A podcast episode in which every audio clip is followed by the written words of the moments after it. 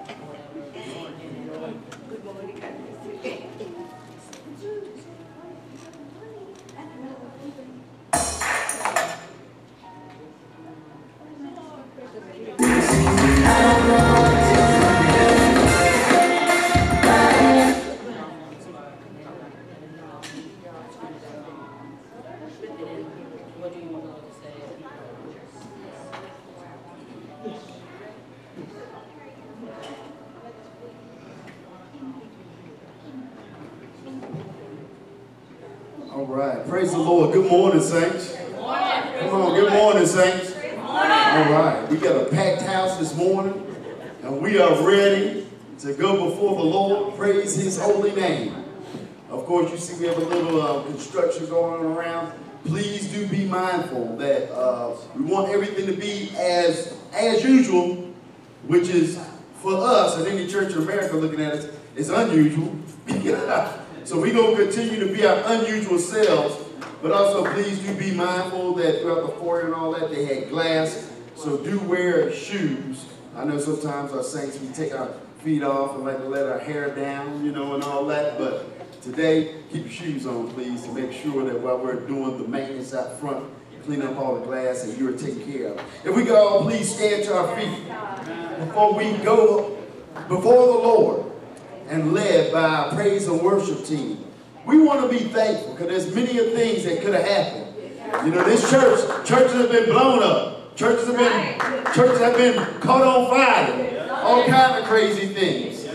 But you know, we just have to be in prayer for those that committed this awful, egregious act. That they don't know the Lord. And they have a boldness to break in a building, and this is a building just like any other building because we are the temple. But we want to make sure that we pray because someone out there needs salvation. Someone out there needs the word of God. Someone out there needs encouragement that they can be an overcomer just as we are. Hallelujah. You know, all the things that Paul listed in there when he talked about it, he talked about thievery. And then he said into the congregation, and so were some of you. But we need to be in prayer. Hallelujah. So let us go before the Lord. Let us lift up our hands. Let us give honor and thanks and glorify the God of glory. Lord Jesus, we are glad that you have brought us here today, Lord. And the hurt to this local assembly, to this church, has been little, Lord. Nothing that we can't recover from. But we pray, Lord, for you to move today,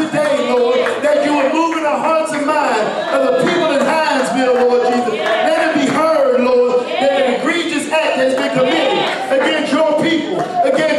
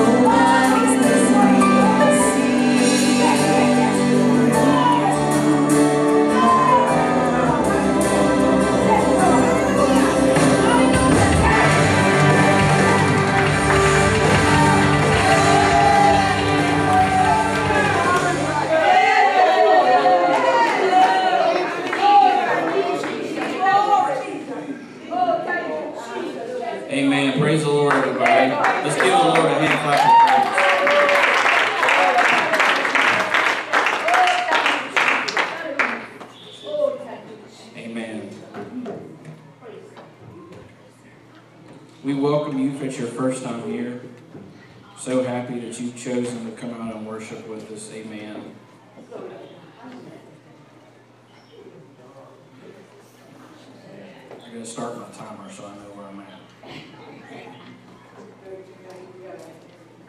Amen. I want to give honor to Pastor and Sister C. I love them.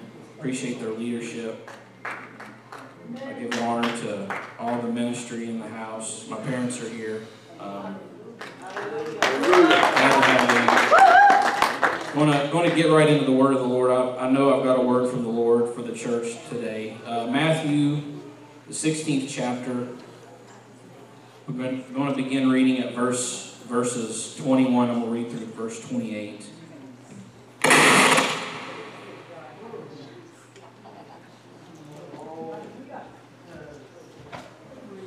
Amen. Matthew 16, verse 21. From that, from that time forth, Jesus began to show unto his disciples how that he must go unto Jerusalem and suffer many things of the elders and the chief priests and scribes, and be killed and be raised again the third day. Verse 22 Then Peter took him and began to rebuke him, saying, Be it far from thee, Lord, this shall not be unto thee. But he turned and said unto Peter, Get thee behind me, Satan, for thou art an offense unto me, for thou savorest not the things that be of God, but those that be of men. Verse 24. Then Jesus said unto his disciples, If any man will come after me, let him deny himself and take up his cross and follow me. For whosoever will save his life shall lose it, and whosoever will lose his life for my sake shall find it. Verse 26, and this is one I want to key in on. For what is a man profited if he shall gain the whole world and lose his soul, his own soul? Or what shall a man give in exchange for his soul? For the Son of Man shall come in the glory of, the, of his Father with, with his angels, and when he shall, and then he shall reward every man according to his works. Verily I say unto thee, I say unto you, there be some standing which shall not taste of death till they see the Son of Man coming in his kingdom. Brother Parks, would you ask the Lord's blessing? God, we thank you, Lord, for your living word. Allow that word, oh Lord, to flow forth from our preacher this morning. Bless him and anoint him, oh Lord God. Lord, we ask that you speak through him. Open our ears and allow them to be attentive to your word. Oh God, and let us not, Lord, leave this place without applying your word in every facet of our lives. In Jesus' name we pray. Amen. Amen. You may be seated. How many of you have um, you ever been driving or maybe walking or just going about your, your business, so to speak, and you see a you've seen a sign. I know growing up in West Virginia, um, I can remember this many times driving through country roads and seeing a sign on maybe a vehicle or maybe a house, some abstract object sitting in someone's yard with a sign on it that says not for sale. I always find it comical that when you see these things, it's something that most of the time I would never ask, is this item really for sale? Most of the time, like I said, it's a it's a rundown, junky house or a car that's got rust holes in it everywhere. And but the idea behind those signs is this: the person that owns it sees great value in it. They don't understand the idea that everyone that drives by may or may not see the value in it. Almost in every one of those instances, the reason that sign has been up is because someone has asked, ultimately asked, if those items have been for sale. In each instance that I've seen that I've seen these signs, I've always always think that there have been there's got to be at least two parties that were interested in the item for sale. I may not see the value in it, but somebody ultimately does. Regardless of what, what the items in question look like, the owner has seen great value in the item. And they want everyone for know, to know that it's not for sale. Brother Ing, hit that next slide. if I could put a title on this this morning, it would just be simply not for sale. Don't bother asking me about the item. Don't bother inquiring about it. There will be no further discussion. It's not for sale.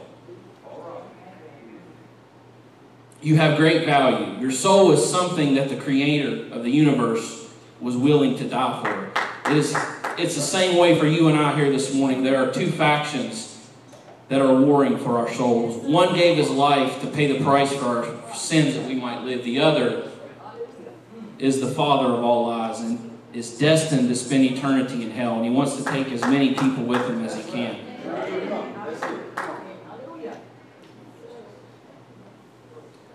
Some of, some of you in here this morning have been playing games with God.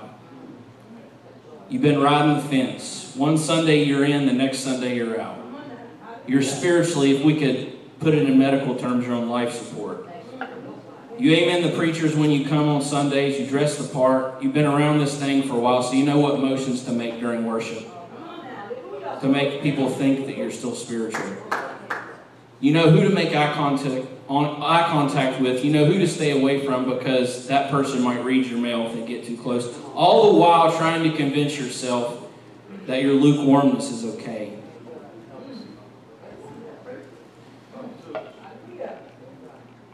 You've played the part so long, you've started to believe the lie for yourself. I remember growing up, there was a, a camp evangelist. If I said his name, many people would know. But he preached a sermon one night, I'll never forget it as long as I live. But the title of the sermon was Masters of a Masquerade. People go around acting like everything is okay. There's sin in their lives, but no one but God and themselves know about. This is this is a heavy message for Sunday Sunday morning, but I've got to preach what God has given me.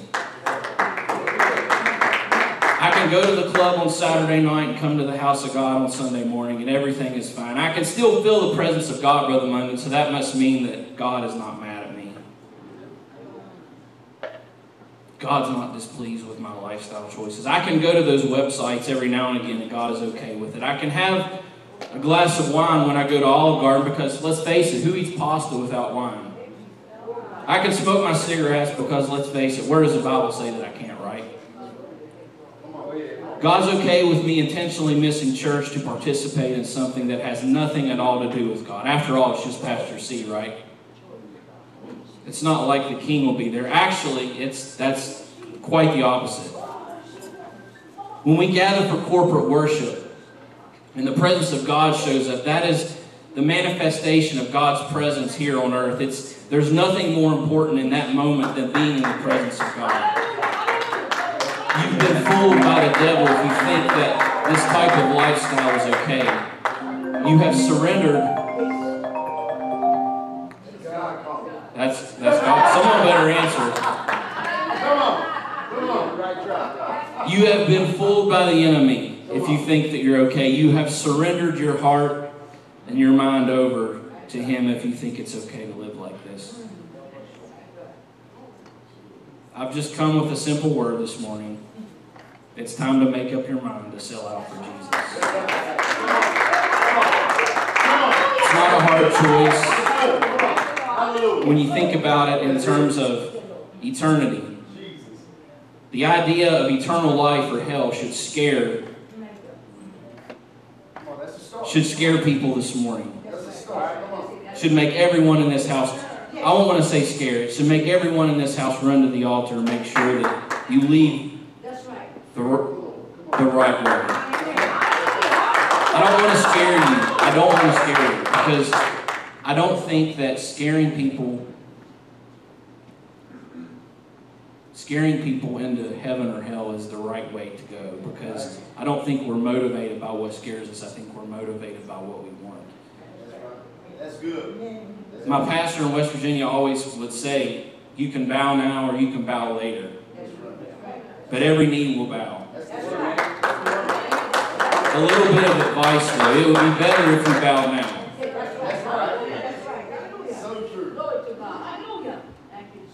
What a tragedy it would be to play around to know to know what it takes to make it and to miss the rapture.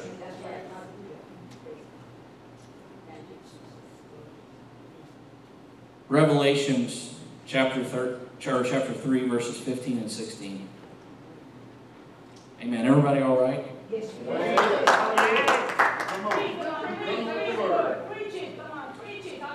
I know thou works that thou art neither cold nor hot. I would that thou wert cold or hot. So then, because thou art lukewarm and neither cold nor hot, I will spew thee out of my mouth. God's words here are pretty plain. God would rather us be hot. That would, that's great if you're on fire. But if you're cold, at least there's an opportunity of repentance. There's an opportunity to change your life. But if you're lukewarm, it means you're on the fence. You can't make up your mind whether you want to serve God or, or live in the world. But God said because you ride the fence, because you're lukewarm, it makes you sick. I don't even, it just leaves a bad taste in my mouth. I just want to vomit. Come on. It's time to make a decision. It's time that we make up our minds to follow Jesus. There is no middle of the road in the kingdom of God. If you are not serving God, you're serving the devil. It's it's black and white. It's not, there's no gray. God is calling us to sell out for the kingdom of God. Does that mean that once I start living for God that things are going to be easy? I'll never go through anything again. Some people think that. People who who who have never come to God or, or don't know anything about church thinks that once they once they surrender to God that they'll never go through anything. And no, quite the opposite. You'll still go through things. You'll still you'll still have heartbreak. You'll still have upset. You'll still experience hurt and loss. But the thing that differentiates you from someone that's in the world is you will have God on your side. You'll have the hope of eternity. No matter what I go through here on earth, I have a hope of glory. At the end of the day, your goal and my goal should be heaven. Heaven is a place, the Bible says, will there be no more, no more sorrow, no pain, no sickness. You don't hear a lot about a lot of preaching about heaven anymore. Used to be talked about in sermons and songs. So sometimes I think it's easy for us to lose sight of heaven and what it's all about. Sometimes I think that it just seems so far away. We're so far removed.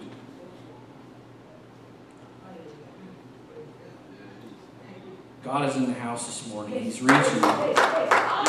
He's reaching for some of you that may have grown cold. I'm not here to judge you, I'm, but I've got to deliver what, what God has given me. God is asking you to sell out for the kingdom of God. When the enemy comes to you, you need to turn around and tell him, My soul is not for sale. In 2 Kings chapter 5, just leave that. You can just leave that up there, Brother Steve. I'm going to I'm gonna get to my next passage. But in 2 Kings chapter 5, we find the story of the prophet Elisha and Naaman, the captain of the host of the king of Syria. This is one of my favorite passages from, from the book of Kings, 2 Kings. But Naaman was a great, the Bible says he was a great and honorable man. But he was stricken with leprosy. Naaman comes to see Elisha because he gets word, and it's a fascinating story if you take the time and read it. But Naaman gets word that there's a man in Israel, there's a prophet in Israel that can heal him. So Naaman, Naaman shows up, he arrives at the house of Elisha. And Elisha sends out one of his servants to tell Naaman, he says, go dip in the Jordan River seven times. So Naaman, when he when this when the servant comes and tells Naaman, he becomes very angry. Good to see you, Sister Duval. Amen. I love Sister Duval. So he, he tells him, he gets angry. Naaman gets angry. And he's he's upset because he said, Well, why doesn't he tell me to go to a, a, cleaner body of water? There's there's you know, I can go to this pool or that pool. He doesn't understand it. And then he's upset because, you know, he doesn't even have the decency to come out and see me. He sends a servant. So, so Naaman, so Naaman has a sort of a dialogue with his servants, and his servants reason with him. And he's like, hey, what he asked you to do really wasn't that hard. You're, you're making kind of a mountain out of a molehill. So, so why don't you just do what he said? So Naaman obeys. Naaman's like, Naaman's like, all right. So Naaman goes and he dips in the river seven times. So he comes up the seventh time and he's clean. God heals him. So Naaman, Naaman was, Naaman was overjoyed about his healing. So he runs to Elisha, the prophet, with his entourage. And he, and he requests to give Elisha something for the healing. Elisha refuses the gift because Elisha understood that this would cheapen and abuse the gifts of God to take money for the miracle working power of God. But to, to fully understand this, let's go back sort of in time from that point. And let's go back to when Elisha was the servant to the prophet Elijah. Elijah was Elijah was the man, and Elisha saw something in, in the prophet Elijah that he, he, he wanted. He, he wanted, he, he desired the, the, working of God, the, the supernatural, whatever he desired to be used by God. So the story of Elijah is fascinating, but the Bible says that when he it was time, when it was his time to go, to be translated, to die, whatever, it just he just went up into heaven. So when he fell, Elisha picked up the mantle. And I would explain to you what a mantle is, but I think everybody knows what a mantle is. But the Bible says that Elijah, that Elisha did double the number of miracles. He asked for a double portion, and, and God gave him more than that. He, he, allowed him to do double the, the amount of miracles. So now we jump back to the present. Naaman and Elisha. Elisha had a servant by the name of Gehazi. Gehazi, Gehazi is an interesting character. I like to study Gehazi because he sort of appears and then he disappears and then he appears later on. And we can have a side discussion about that if you want to talk about talk about that. But so Gehazi first appears in 2 Kings chapter 4. Gehazi was Gehazi was with Elisha throughout this entire story and had already seen the miracle working power of God work through Elisha. So let's jump to the end of the story with Naaman. This is after Naaman leaves Elisha after he heals him. Elisha tells him, No, I don't want your stuff. So Naaman's like, All right. So Naaman goes back home. So put the next, go to the next slide, brother. Brother Haman. Amen. Everybody love Brother Haman?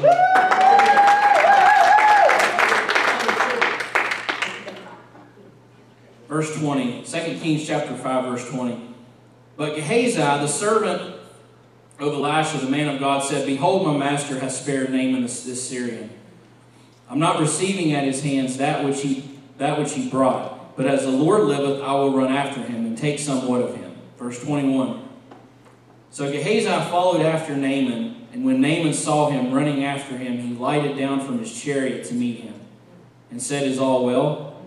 And he said, All is well. My, ma- my master hath sent me, saying, Behold, even now there be come to me from Mount Ephraim two young men of the sons of the prophets. Give them, I pray thee, a talent of silver and two changes of garments. And Naaman said, Be content, take two talents. And he urged him, and bound two talents of silver in two bags with two changes of garments, and laid them upon two of his servants, and they bare them before him. And when he came to the tower, he took, he took them from their hand and bestowed them in the house. And he let it, and he let the men go, and they departed. Verse 25. But he went in and stood before his master. And Elisha said unto him, Whence comest thou, Gehazi? And he said, Thy servant went nowhere. I didn't go anywhere. I was just kind of hanging out. And he said unto him, Went not that heart with thee, when the man turned again from his chariot to meet thee. Is it a time to receive money, to receive garments, and olive yards, and vineyards, sheep, and oxen, and men servants, and maid servants? The leprosy therefore of Naaman shall cleave unto thee, and unto thy seed forever. And he went out from his presence a leper as white as snow. Gehazi saw an opportunity to get gain from the miracle working power of God, and he abused it. This story illustrates my point, I think, the best this morning. But Gehazi sold out his anointing for some money and some new clothes. How very sad to choose the things of the world over the things of God. What could have been with the servant Gehazi? Gehazi could have been the next Elisha. He could have, God could have used him more than Elijah and Elisha put together, but instead, he sold out his anointing for some money and some clothes. The world is calling for you this morning. Will you answer the call? I hope that some of you, maybe you've been answering the call. I don't know. It's, you need to put your phone on Do Not Disturb, if I could use that analogy. Second Kings chapter 4. Amen. And I'm, I'm getting ready to close if the musicians Come on. musician will come. Second Kings chapter 4, and we'll read verses 1 through 10. I charge thee therefore before God. Go to the next slide, Brother Ian. I charge thee therefore before God and the Lord Jesus Christ, who shall judge the quick and the dead at his appearing in his kingdom. Preach the word, be instant in season and out of season. Reprove, rebuke, exhort with all long suffering and doctrine. For the time will come when they will not endure sound doctrine, but after their own lusts shall they heap to themselves teachers having itching ears, and they shall turn away their ears from the truth, and shall be turned turned into fables. And I told, it's funny, I'm going to pause there. I told brother, I told Pastor Crutchfield last Sunday that I was going to preach part two of his message today. But we're living in perilous times. We're living, I believe, in the end times.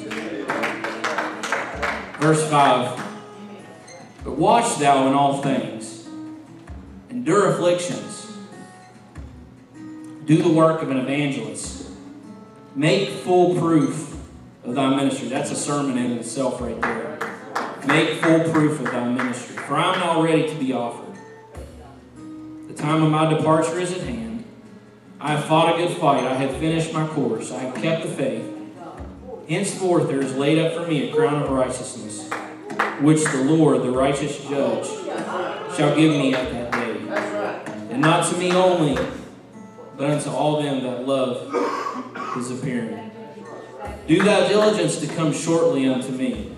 And this is what I want to key in on, this verse number 10. For Demas hath forsaken me, loving this present world, and has departed unto Thessalonica, Crescens to Galatia, Titus to Dalmatia.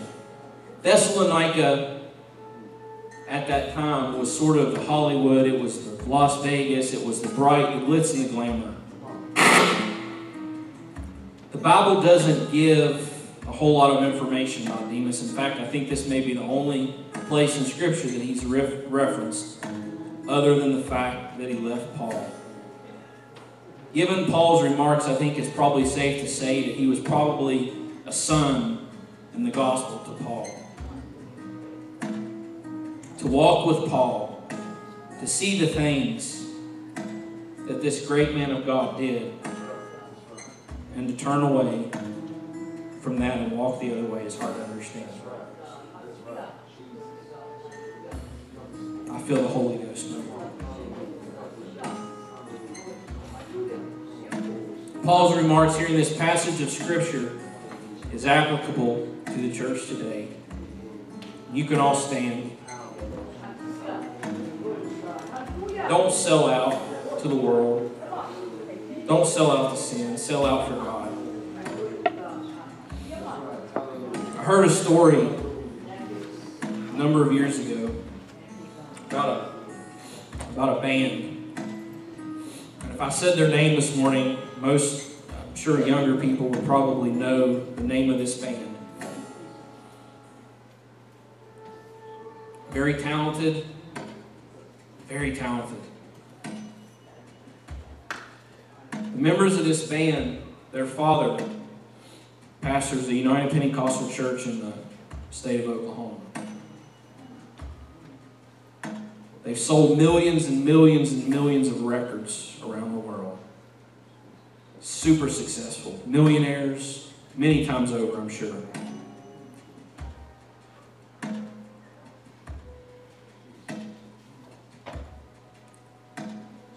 The day that they signed their record deal, a friend of the family, another preacher, another minister, came to the office where they signed the record deal. And they signed the paperwork. The man with the record company, when they all stood up and shook hands, said he was just sitting, the preacher was just kind of sitting over in the corner, just kind of watching everything. The man that stood up shook their hands and said, You just sold your soul to the devil.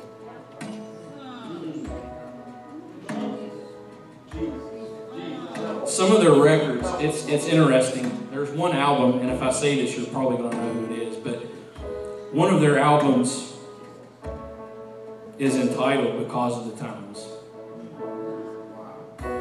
And if anybody, if anybody in here knows what "Because of the Times" in is, it's it's a mockery. It's an absolute mockery of the things of God.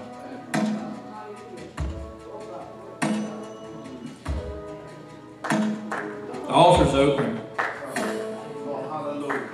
God's here. I feel God's presence. Don't sell out this morning. Amen. She can sing.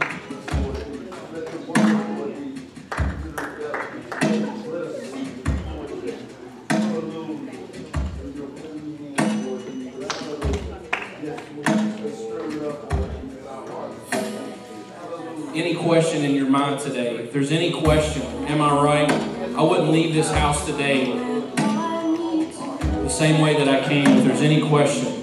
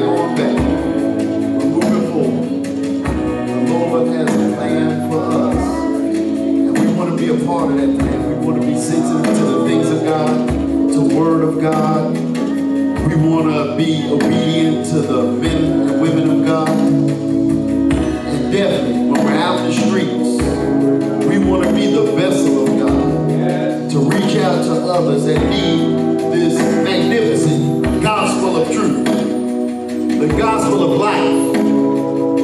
When everything in the end is done, everything else is going to be burned up. But what's going to stand is all that you have done in the kingdom. And there's going to be a time that we shall all receive our rewards. And that's not our salvation, but it's rewards for what we did in the kingdom. Our salvation was won with Christ's blood and our obedience